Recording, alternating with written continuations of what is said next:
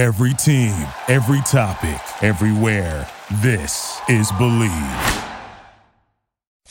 It's the Locked On Podcast Network, your team every day.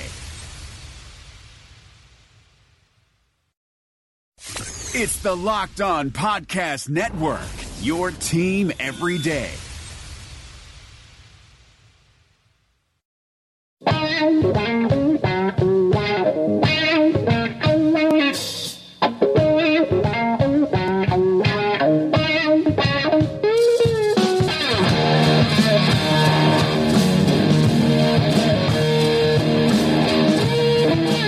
What is better than this? It's guys being dudes here on the Draft Dudes podcast. I'm Kyle Crabbs of the Draft Network at Grinding the Tape.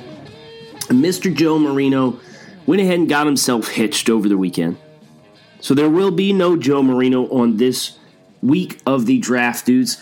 Uh, as much as that hurts me to say, I, I do think it's probably fair to let the man go on his honeymoon and not have me calling him at 8 a.m. every morning, waking him up uh, to talk about football. I, am sure his lovely missus is, is greatly appreciative of my self restraint, although I can't promise that I won't at least try and call him once.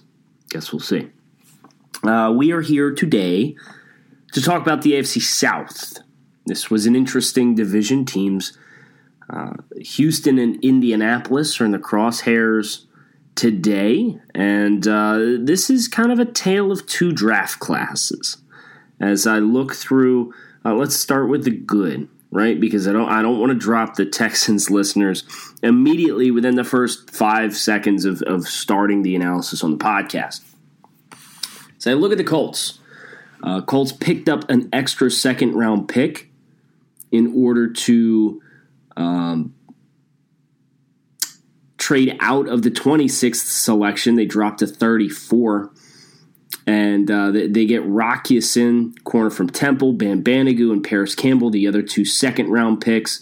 Bobby Okereke, Khari Willis, Marvell Tell, EJ Speed, Gerri Green, Jackson Barton, Javon Patterson, the full slate of selections for the Indianapolis Colts.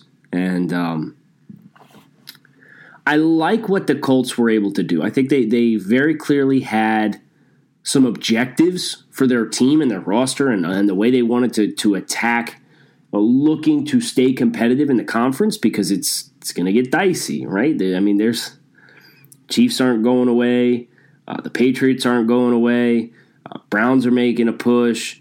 Uh, Steelers still have to be dethroned in general and, be, and prove that they can stay down. You know, they're one of those teams that they'll have a down year every once and again, but they don't typically stay down. And then you got the Chargers, and so interesting dynamics in the AFC, and and it's really I, I like the thought process of adding physical defenders. You look at the linebackers that they took; they wanted guys that, with tackle radius and athleticism. they they want to be able to teach you the rest of that stuff, but like Bobby Okereke at eighty nine. Um, is a, is a pick that makes a lot of sense when you consider uh, exactly why the Colts had success with Darius Leonard last year. They, they got a guy who was mentally a little bit raw. They took a shot on the traits, and everything clicked perfectly for for Leonard. So Okereke is another player in that same kind of mold with the length that he has and how he can play physical. And now he is a, a pretty good athlete. So um, I, I like that addition, but really this draft is going to come down to these first three picks Rock Ya-Sin, Bam Banogu, and Parris Campbell. The Parris Campbell one, I think, meshes well when you put it in the Colts offense, right? So the Colts have Eric Ebron at tight end. They've got T.Y. Hilton as the obvious number one receiver on the team. Parris Campbell made a living at Ohio State by being the guy who ran the crossers and broke angles and coverage and pursuit with the speed that he was really able to carry horizontally across the field. That's not to say he can't get vertical on you because the dude runs like 4 3 flat. Like, yeah, he's got some juice to burn. Uh, where this, I think, is really likable is when you project it into uh, bunch sets or, or when you put Hilton and Campbell on the same side of the line of scrimmage or on the same side of the football. So, twin sets with these two guys stacked against each other, you're going to have to give a lot of cushion. You're going to have to concede a lot of space immediately because of the burst, the explosiveness, and the speed that Parris Campbell is really going to be able to afford your offense. And that is in turn going to manufacture a lot of extra space, a lot of room for free releases off the line of scrimmage, and a lot of room to work after the catch, which was another area that Parris Campbell was really, really good at at Ohio State. So I think pairing him with a guy like Ty makes a ton of sense. But my favorite pick is Ben Banogu. No question, my favorite, personal favorite pick, Ben Banogu uh, of this Colts draft class. Banogu uh, didn't really get a chance to to kind of cultivate his pass rush at the college level. He was a team defense kind of player. You know, you stay in your gaps, you know your role, you, you stay true to those responsibilities, and uh, everything else is kind of secondary. And, and coming out of TCU, no, he's not super developed in these areas, but you get to put him with Justin Houston. I like that a lot. You look at his athletic profile how explosive he is for his size and how sudden he is. You have to like that a lot. So the Colts suddenly now have Justin Houston, Kemoko Turay, a guy in Ben that I'm actually quite high on. He was my 62nd rated player, came off the board at 49. So it was, a, it was appropriate value for the selection, right? And I think they've really set themselves up not just to win now, but to really maximize. And they're already a team that's beyond the rookie quarterback contract issue. They have to build out the rest of the team now, and doing so um, with a three to five year window in mind makes all these picks of Okereke and Campbell, and and Ya-Sin, all that much more exciting. Ya-Sin was the one for me that I looked at and and I was surprised because I, I do think Rock, for as good as he can be, and for how uh, physical he is, and how I love his tackling habits and his effort level, and how stout he is on the boundary, I did feel like he was a player that was a few years away from really playing to his potential.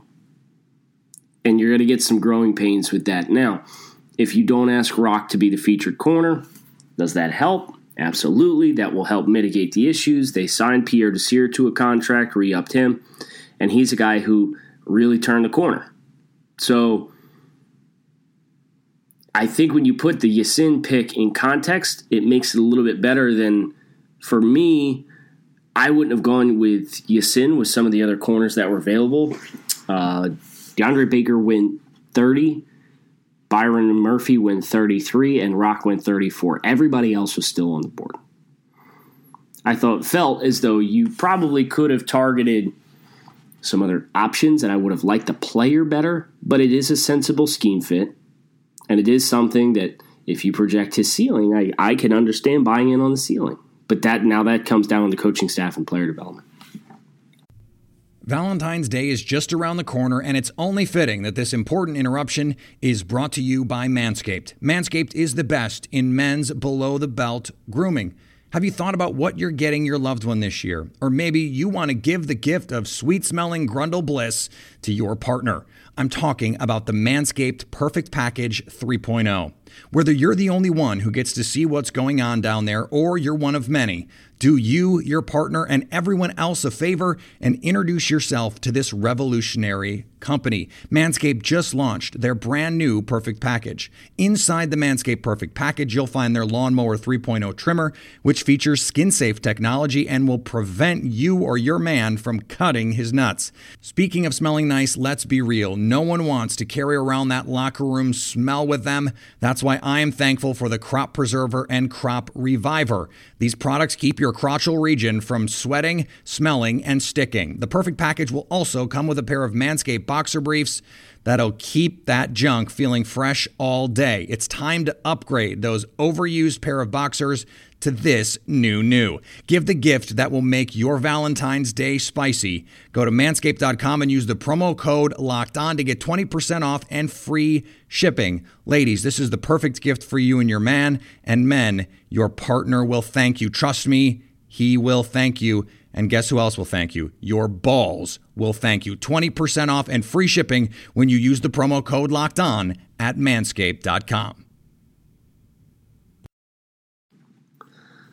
think that's going to do it here for the Colts. Uh, quick shout out to Khari Willis. I think he was one of my favorite picks on day three. Khari can do a lot. Just don't ask him to play deep middle. And the Colts have some guy named Hooker back there playing deep middle. So, uh, I, again, sensible fit with scheme, strengths, and weaknesses.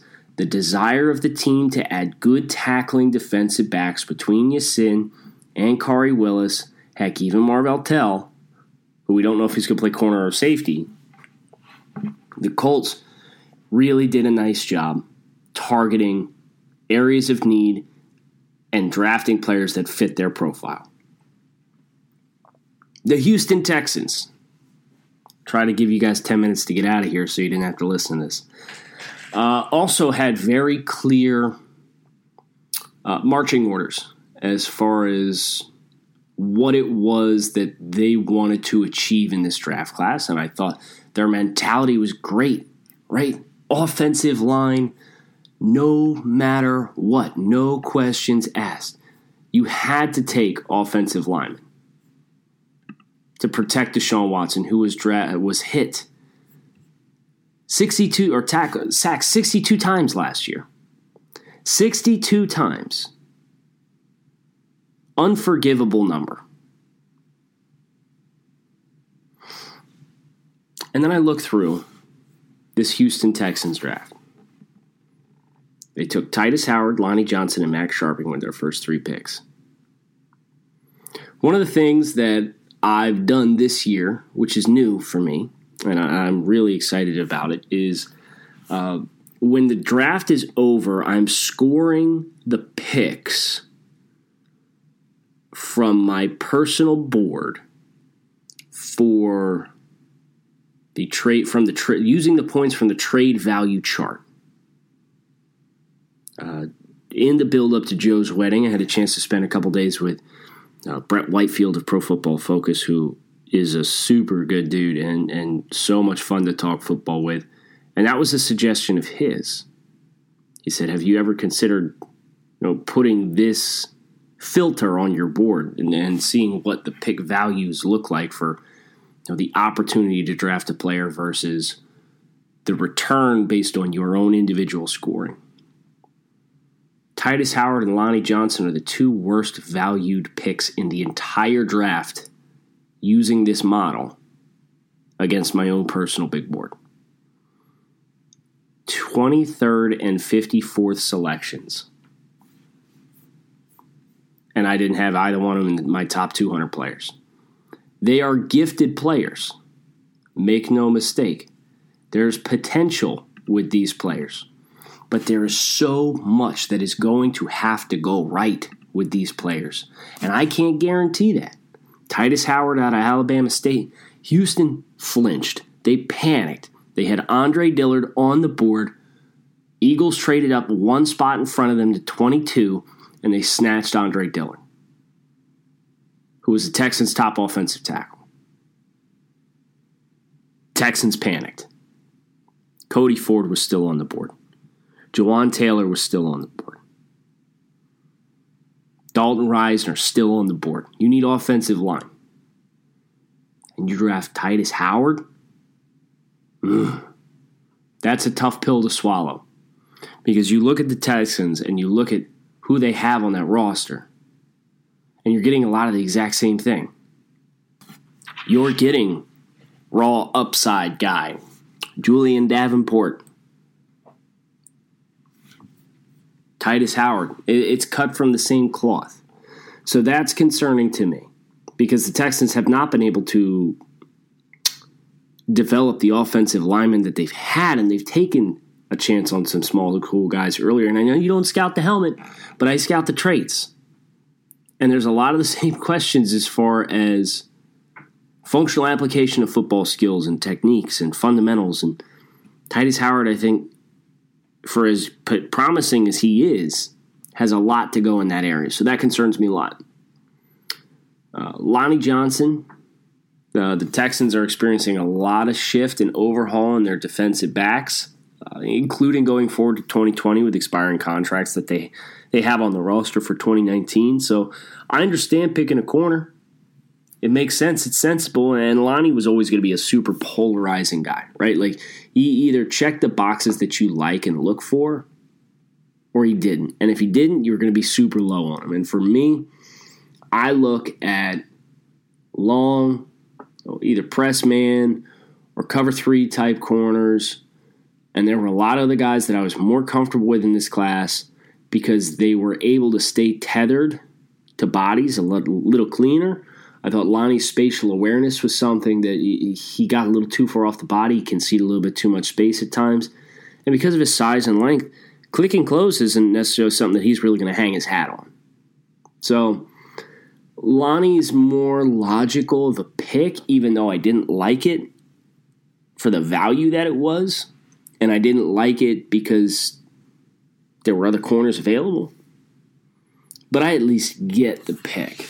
And if I'm wrong on that one, I'm willing to be wrong on that. I'm willing to be wrong on some of these guys.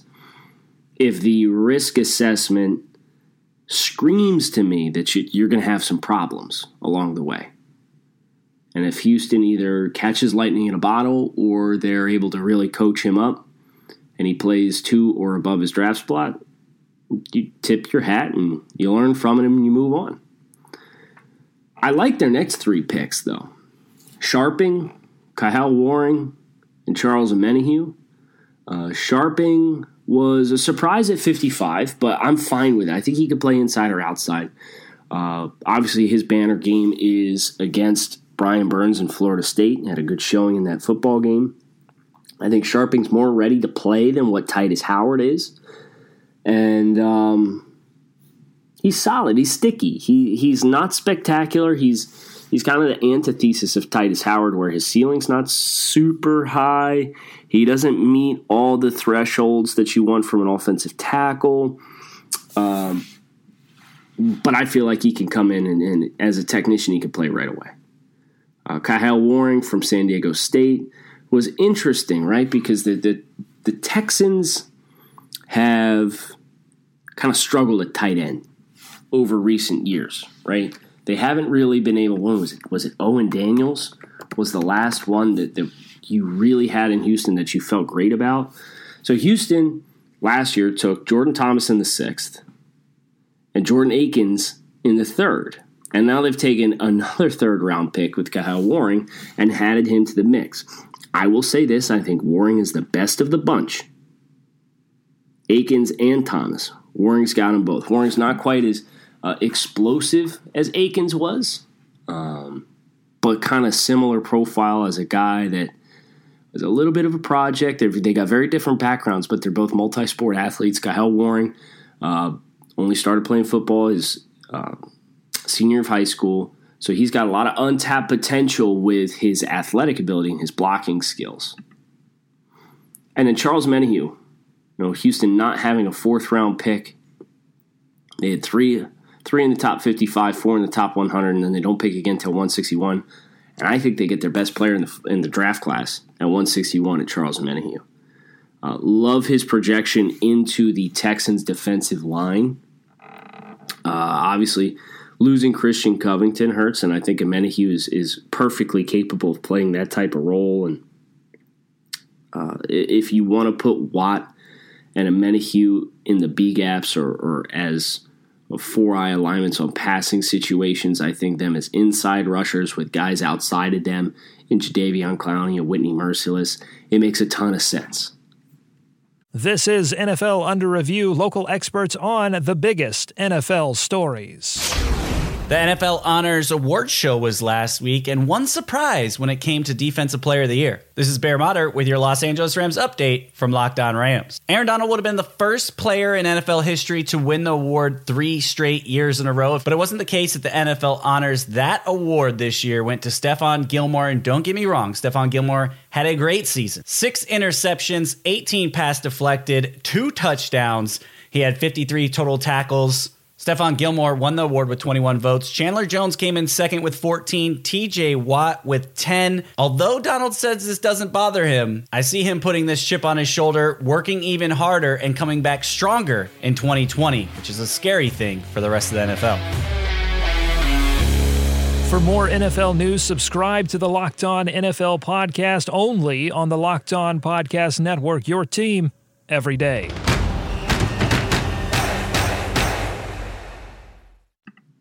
Rest of their picks, Xavier Crawford and Cullen Gillespie. Um, that's kind of the meat and potatoes of the Houston Texans draft class, and I, I really do feel like their best pick was Charles Omenihu. But if I'm Deshaun Watson, or if I'm a Deshaun Watson fan or a Houston Texans fan, I'm very concerned with the direction that we chose to go along the offensive line, uh, with the lack of self uh, self scouting that like hey maybe we want to get a guy that's like pro ready early on and stop swinging for the fences with the ceiling and start you know factoring in the floor a little bit. Uh, Tytus Howard will have a chance of course to prove me and all the other uh, pundits and fans and uh, folks in general who are skeptical of his selection as a top 25 pick out of Alabama State uh, and I hope he does. You know, I caught a little flack over the weekend for poking fun of the Giants for posting a video of uh, Daniel Jones dropping quote unquote dimes, uh, which was fullback swing passes and screens and a couple throws down the field. But the majority of the throws were in the backfield. And I poked fun at the video saying you made a highlight video of fullback swing passes. And Giants fans are very upset with me and saying, you know, can't believe you're rooting for Daniel Jones to fail. No one's rooting for anyone to fail. I'm poking fun at the process, and I'm poking fun at the Giants because they know they've got to sell this pick hard now. They know people are skeptical about the pick. So uh, I'm not rooting for anybody to fail, and I would love nothing more than guys like Tytus Howard and Lonnie Johnson to outperform my expectations and I will be more than happy to admit that I was wrong, and I will look at those individual cases under a microscope and see why I was wrong and hopefully learn from them. Hopefully, you guys learned something today. Why don't you come back tomorrow, hit subscribe on the Draft Dudes podcast. No takes on takes this week because we are absent of Joe. Wait, no, let's not do that. Let's do takes on takes tomorrow. You guys got hot takes. I'm recording tomorrow, probably around noon. Hashtag takes on takes or hashtag tattle takes. Get your hot takes in. I will tackle your hot takes solo version on Draft Dudes tomorrow. Come back and see us then. Kyle Crabbs signing off. Thank you for listening to Believe. You can show support to your host by subscribing to the show and giving us a five star rating on your preferred platform. Check us out at Bleav.com and search for B L E A V on YouTube.